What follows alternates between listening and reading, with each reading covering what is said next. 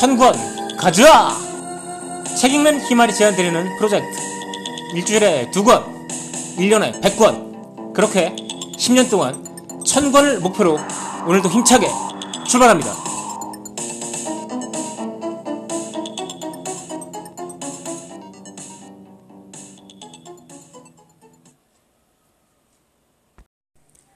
안녕하세요. 책 읽는 희말입니다. 오늘은 라르스 바사 요한손이라는 스웨덴 작가의 소설 마법을 믿지 않는 마술사 안톤 씨라는 소설을 소개해 드리도록 하겠습니다. 안톤이라는 사람이 있습니다. 사람들을 즐겁게 해주는 일, 마술사가 그의 직업입니다. 그런데 소설 시작부터 그의 모습이 심상치가 않네요.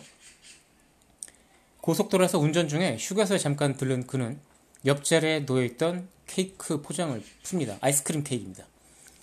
그런데 숟가락으로 퍼먹으려고 보니까 아이스크림 케이크에 너무 단단하게 얼려져 있어 숟가락이 잘 안 들어가네요. 막 투덜거리면서 아 오늘 생일이구나 축하해 안톤 씨 이렇게 말하는 그가 바로 안톤 씨입니다. 안톤 씨의 성격을 한마디로 표현하자면 까탈레나라고 저는 말씀드리고 싶네요. 아주 까탈스러운데요. 식당에서 주문할 때 까탈레나 진면목이 들어갑니다. 한번 보시죠. 메뉴를 쭉 훑어본 안톤 씨는 돈가스가 먹고 싶습니다. 근데 돈가스에는 감자튀김이 나온다는 거죠. 감자튀김보다는 웨지 감자가 먹고 싶은데 하면서 종업원한테 돈가스를 주시되 감자는 웨지 감자로 바꿔주세요. 라고 했더니 종업원이 아 그건 안 된다고 합니다. 웨지 감자가 같이 나오지 않아요. 어 그래요? 그럼 다른 감자는 어떤 거예요? 이 감자 저 감자 계속 질문을 합니다. 뒤에 사람들이 줄을 서서 주문을 하려고 기다리고 있지만 아무렇 전혀 신경 쓰지 않습니다. 계속해서 한참 실랑이를 벌이지만 결국 종업원이 포기하지 않자 결국은 그럼 외제 감자를 포기할 수 없지 하면서 이렇게 말합니다. 그럼 돈가스는 취소하고 햄 치즈 샐러드를 주세요. 대신 햄은 빼고 치즈는 사냥 치즈로. 어이가 없죠? 자, 먼 거리를 운전해서 양로원으로 찾아간 안톤 씨는 공연이 취소됐다는 말을 받습니다. 아니, 어떻게 그거를 지금까지 얘기를 안 해주고 지금 온 다음에 얘기할 수가 있냐. 라고 어이없어 하는 안톤 씨는 또 한 가지 때문에 놀랍니다. 아니, 마술사를 초대해놓고 저녁 식사도 준비를 안 해놨네? 분노한 그는 양로원을 뛰쳐나와서 호텔로 갑니다. 호텔은 이미 예약이 돼 있죠. 호텔에서 아 미니바에는 땅콩이나 먹어야지 하고 땅콩을 뜯어서 먹기 시작합니다. 한참 먹다 보니까 가루가 날리네요. 그는 땅콩 중에 크런치 스타일로 되어 있는 땅콩을 상당히 싫어하는데 먹다 보니까 크런치 스타일인 겁니다. 그래서 호텔 종업원을 부릅니다. 그렇게 그런 다음에 이렇게 얘기하죠. 이거 먹다 보니까 크런치 스타일이네요. 전 알러지가 있어서 이런 거 먹으면 안 됩니다. 환불해 주세요. 호텔 직원이 보니까 땅콩 봉지엔 땅콩이 거의 남아있지도 않아요. 거의 다 먹었네요. 그래서 한마디 합니다. 거의 다 드셨네요. 자, 안톤 씨는 열받았죠. 그러면서 내가 먹을 건 내가 사겠다라고 하면서 근처 편의점으로 가려고 합니다. 그런데 여기서 종업원이 한마디 하는 것도 참 각원입니다. 저 갔다 오실 때 담배 좀 사다 주세요. 자, 안톤 씨가 좀 특이한 게 담배를 사다 주고 나서 호텔을 나와버립니다. 잠이 안 오는 거죠. 이렇게 자느니 그냥 밤새 운전해서 집에 가고 만다. 자, 야간 운전으로 집에 돌아가려고 하는 안톤 씨. 열심히 고속도로 운전하는데 갑자기 어디선가 마법처럼 빨간 소파가 날아와서 들이닥칩니다. 재빨리 반사신경으로 피하죠. 그런데 차는 길 옆으로 처박히고 맙니다. 근처에 차를 수리할 수 있는 데는 안 보이고 근처 주유소나 자동차 정비소에 가서 도울 사람을 불러가야겠는데 천천히 길을 걸어갑니다. 기분 완전히 잡쳤죠. 그런데 웬 소녀가 나타납니다. 한밤중에 옷도 좀 지저분하고 집이 없는 소녀인가? 그런데 그 소녀가 이렇게 말합니다. 일곱 가지 꽃을 꺾어야 되는데, 꽃을 꺾어야 되는데 도와달라는 겁니다. 아니, 소녀니까 일단은 도와주려는 생각은 드는데, 아니, 일곱 가지 꽃은 도대체 왜 꺾어야 되고, 나는 지금 자동차가 고장나서 지금 자동차 고치는 게 진짜 급한데 무슨 소리야? 더군다나 소녀가 이쁘지도 않고 말하는 말하는 꼬라지는 더 안 이쁘네. 그래서 싫다고 말합니다. 그랬더니 소녀가 이렇게 말하죠. 일곱 가지 꽃을 꺾어야 하는데 정말로 안 도와줄 거예요? 단호하게 안톤 씨는 말합니다. 그래, 안 도와줄 거야. 이런 이때까지 안톤 씨는 몰랐을 겁니다. 이게 자신에게 닥칠 시련의 시작이라는 것을요.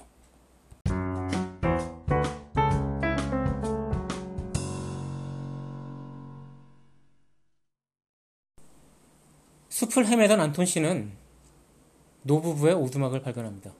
노부부는 안톤 씨에게 홍차랑 롤케이크를 대접하죠. 그런데 안톤 씨의 이야기를 듣던 노부부는 깜짝 놀랍니다. 아니, 그 소녀의 부탁을 들어주지 않았다고? 사실 그 소녀는 요정이고 요정의 부탁을 거절한 안톤 씨는 이제 크나큰 저주에 걸렸다는 이야기입니다. 하지만 그런 이야기를 믿을 안톤 씨가 아니죠. 안톤 씨는 어떻게든 집으로 돌아가기 위해서 다시 마을로 갑니다. 그런데 마을에서 화장실 문이 안 잠겼다가 뒤에 화장실이 비어 있는지 알고 아이가 들어온 다음에는 갑자기 문이 잠겨버립니다. 문이 안 열리는 겁니다. 화장실 한 칸에 조, 아, 작은 소년이랑 같이 갇히게 된 안톤 씨. 바깥에는 부모들이 막 문을 두드리고요. 진땀을 빼고 간신히 문을 열었지만 성추행범으로 오인을 받기 딱 좋은 상황이죠. 계속해서 이상한 일이 일어나자 안톤 씨도 이제는 믿지 않을 수가 없습니다. 이거는 저주가 확실하다. 다시 노부부를 찾아 숲속으로 들어온 안톤 씨. 어떻게 해야 하는지 묻습니다. 노부부의 설명은 이렇습니다. 세 가지 과제를 해결해야 저주를 해결할 수 있다는 겁니다. 자, 저주를, 저주에서 벗어나기 위해서 세 가지 과제를 하러 나가는 안톤 씨. 자, 첫 번째 과제는 비교적 간단합니다. 아주 괴팍한 할머니의 부탁을 들어주는 건데요. 이것저것 심부름을 하면서 괴팍한 할머니가 투덜거리는 소리를 듣긴 하지만 뭐 나름대로 재밌기도 하고 그래서 안톤 씨는 첫 번째 심부름을 그럭저럭 잘 끝냅니다. 그랬더니 두 번째 과제를 하게 되죠. 두 번째 과제는 이 숲속에 새로 와서 살게 된 신혼부부의 부탁을, 신혼부부의 문제를 해결해 주는 겁니다. 이 신혼부부를 자꾸 어떤 할아버지 귀신이 쫓아다니기 때문에 그 귀신을 쫓아내야 되는 거거든요. 여러 가지 작전을 써봤는데 그 귀신도 만만치 않아서 고생을 꽤 합니다. 하지만 안톤 씨는 결국 해결책을 발견하고 해결을 하죠. 그런데 이 부부의 태도가 가관입니다. 이 할아버지 귀신을 쫓아내기 위해서 여러 가지 물건을 샀어야 되는데 그 물건 값을 자기네가 내주는 게 마치 선심이라도 쓴 것처럼 얘기를 하는 겁니다. 아니 그럼 그 물건 값을 내가 내야 된단 말인가? 어이가 없지만 저주에서 벗어나는 게 급선무기 때문에 안톤 씨는 참습니다. 자 마지막 세 번째 노 부분은 제일 간단한 심부름이라고 하면서 이건 간단하기 때문에 마지막으로 남겨놨다고 하죠. 그 숲은 사실 마법의 숲이기 때문에 일반 사람들, 보통 사람들이 들어오면 안 됩니다. 이 숲 사람들은 보통 사람들을 아스팔트인이라고 부르는데요.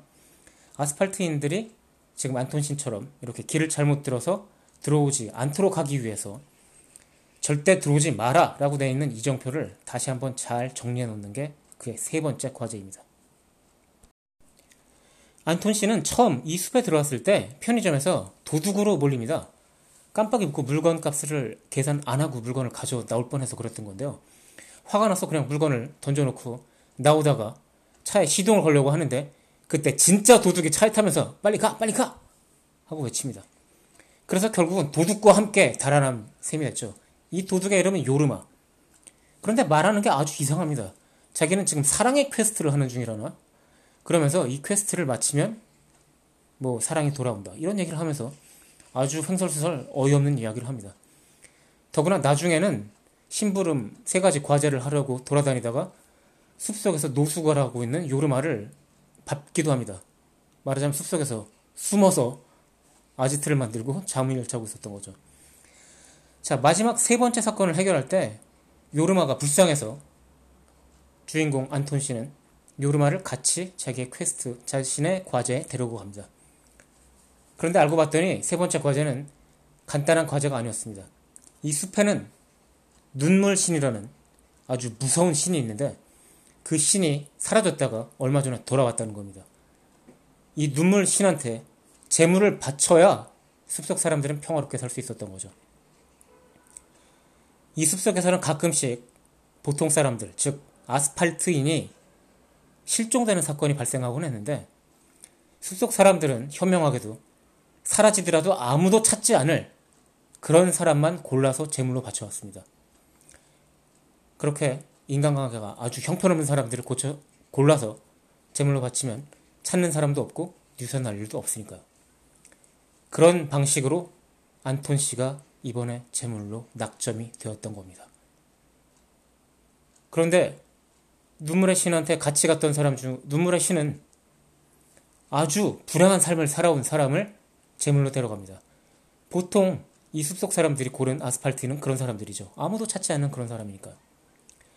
그런데 이번에는 안톤 씨가 요르마와 같이 갔었던 거죠. 요르마는 어떻게 보면 안톤 씨보다도 더 끔찍한 삶을 살아온 사람입니다. 나중에 알게 된 사실이지만 요르마는 사랑하던 애인이 죽은 다음 정신질환에 걸려서 지금 수용소에 갇혀 있는 있던 사람이었고 거기서 잠깐 나왔다가 지금 횡설수설하면서 마을을 돌아다니고 있던 것이었습니다. 자 어떻게 할 것인가? 눈물의 신은 재물을 요구합니다. 자기 자신이 재물이 될 수도 있고 어, 안톤 씨는 생각합니다. 내가 사라진다고 해도 아무도 찾지 않을 텐데 무슨 상관인가? 근데 나보다 더 형편없는 요르마를 요르마를 눈물 신에게 제물로 바치고 나는 살아남은 방법도 있지 않을까? 안톤 씨는 고민합니다. 안톤 씨는 이미 고등학교 때부터 마술을 배워서 마술 공연을 하고 다녔던 사람이었습니다. 그때 세바스티앙이라는 친구를 만나서 세바스티앙과 2인조로 공연을 하고 다녔죠. 그리고 그 당시에 여자친구를 사귀었는데 여자친구의 이름은 샬로타였습니다. 그런데 지금은 어떻게 됐나요? 안톤 씨는 양로원 공연이나 하고 다니는 일주일에 두 개 정도 공연할 수 있으면 다행인 그런 형편없는 마술사가 돼서 하루하루 입에 풀칠을 하고 살아가고 있습니다. 집도 아주 형편없어요. 옆에 집 소리가 다 들리는 그런 집입니다. 그런데 세바스티안과 샬로타는 아주 엄청난 마술사가 됐습니다. 샬로타는 처음에 마술을 했던 것도 아닌데 지금은 세바스티안과 샬로타가 부부 마술사로서 세계적인 공연을 하고 다니고 아주 엄청난 저택에 살고 TV에서 이 사람들의 쇼가 생중계되는 그런 유명인사가 됐습니다. 안톤 씨는 처음부터 계속 틈틈이 세바스티안과 샬로타 이 두 사람에 대해서 생각을 합니다. 마치 자기가 배신당한 사람인 것처럼요. 그런데 조금씩 스토리가 드러납니다. 사실 샬로타가 자기를 떠난 게 아니라 자기는 마술에 전념하겠다라고 하면서 샬로타를 오히려 안톤 씨가 차버린 게 진실입니다. 세바스티앙도 세바스티앙이 먼저 배신을 한 게 아니라 샬로타가 떠나고 나서 마술이 잘 안 되니까 안톤 씨가 도중에 마술 공연을 그만두게 되는데요. 세바스티앙은 혼자라도 어떻게든 생활비를 벌어야 하는 상황이기 때문에 혼자 어떻게 해보다가 샬로타와 만나서 계속 같이 공연도 하고 사귀고 또 함께 살게 된 것이었습니다. 안톤 씨가 까탈레나라는 사실, 그리고 남들에게 책임을 뒤집어 씌우는 그런 성격이 있다는 사실을 기억하면 이 스토리가 왜 이런 식으로 왜곡돼서 이 사람의 기억 속에 존재하는지 이해를 하실 수 있을 겁니다. 운명의 밤이 지나갔습니다. 비바람 속에서 결국 안톤 씨는 요르마를 희생시키지도 않고 자신이 희생당하지도 않으면서 살아 돌아왔습니다. 그가 살아 돌아온 것을 보고 노부부는 놀라죠. 안톤 씨는 노부부한테 나를 왜 사지로 몰아넣느냐고 책망을 하지만 이내 그만둡니다. 많은 걸 배웠으니까요. 안톤 씨는 여러 가지 과제를 수행하는 도중에 녹지 않는 신기한 얼음을 손에 넣게 되었는데요. 그걸 이용해서 마술을 공연을 해서 큰 돈을 벌 생각을 하고 있었습니다. 그런데 지금 측은하게 옆에 있는 요르마를 보니 도저히 요르마를 그냥 놔둘 수가 없네요. 그래서 그 녹지 않는 얼음을 요르마에게 줍니다. 그리고 이제 슈퍼스타가 된 세바스티앙의 집을 찾아가서 정말 오랜만에 고등학교 졸업하고 처음이니까 벌써 20년이 넘었습니다. 정말 너의 성공을 축하한다고 오랜만이라고 인사를 하고 나옵니다. 그리고 식당에 들르죠. 식당에 들러서 또 자, 스파게티를 주시는데요. 소스는 이렇게 하고 면은 이렇게 이렇게 해주세요라고 하려고 하다가 갑자기 멈춥니다.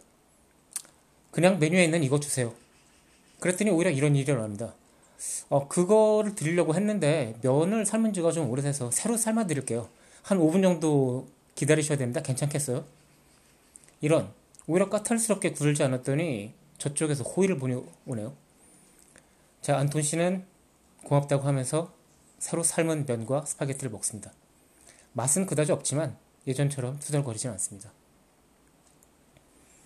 드디어 며칠 만에 오랫동안의 방황 끝에 집에 도착한 안톤 씨. 집에 도착해 보니까 새로운 이웃이 이삿짐을 내리고 있습니다. 옆집 할머니가 돌아가셔서 굉장히 오랫동안 그 집이 피어 있었는데 그 집으로 새로운 어, 사람이 이사를 온 겁니다. 혼자 왔는지 여자 혼자 낑낑대고 있네요. 자, 여자 혼자 낑낑대는 것을 본 안톤 씨는 예전 같으면 그냥 지나쳤겠죠. 그런데 용기를 내서 말을 겁니다. 이것저것 재밌는 이야기를 하고 두 사람이 많은 공통점이 있다는 걸 알게 됩니다. 특히 크런치 스타일의 땅콩을 싫어한다는 걸 알게 되죠. 자, 여기서 그 여자는 이렇게 말합니다. 커튼을 달아야 되는데 제가 키가 작아서 여기서 눈치 없는 안톤 씨가 이렇게 얘기하죠. 아, 그거요. 3층에 농구 선수가 사는데요. 농구 선수한테 달아달라고 하시면 되겠네요. 하고 씩씩하게 자기 집으로 올라온 안톤 씨. 잠깐 생각해 보니까 뭔가 잘못한 것 같습니다. 다시 내려가 보니까 그 여자는 여전히 그 자리에 있네요. 안톤 씨는 말을 겁니다. 당연한 얘기인데요. 커튼 다는 것도 제가 도와드릴 수 있죠. 원하신다면 말이에요. 그랬더니 그 여자가 들고 있던 우산을 살짝 들면서 다시 말을 합니다. 안 그래도 더 확실하게 티를 냈어야 했나 생각하고 있었어요. 안톤이 대답합니다. 미안해요. 하지만 이렇게 알아차리고 다시 왔잖아요. 설마 3층 농구 선수한테 벌써 부탁한 건 아니죠? 얘기를 하다 보니까 처음에 숲속에서 숲속에서 자기 자동차를 고장냈던 빨간 소파는 바로 이 여자가 이삿짐을 들고 오다가 떨어뜨린 소파였습니다. 참 이상한 우연이죠. 이제 안톤 씨는 살아가는 데 있어서 한 단계 레벨업을 한 게 아닐까요? 더 성숙해진 안톤 씨에게 앞으로 어떤 삶이 기다리고 있을지 정말 기대가 됩니다.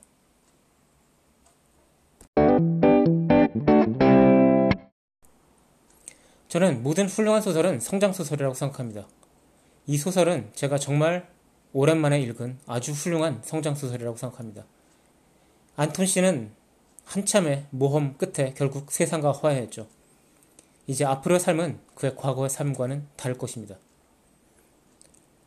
이제 그는 세상에 대한 탓을 덜 할 것이고 또 자기 자신에 대해서도 더 따뜻하게 대할 수 있지 않을까 이렇게 생각을 해봅니다. 오늘 책 읽는 힘을 천권 가즈아 프로젝트 라르스 바사 요한손의 마법을 믿지 않는 마술사 안톤 씨 별 5개 만점에서 별 5개를 드리면서 물러가도록 하겠습니다. 다음 시간에 뵙도록 하겠습니다. 안녕히 계십시오.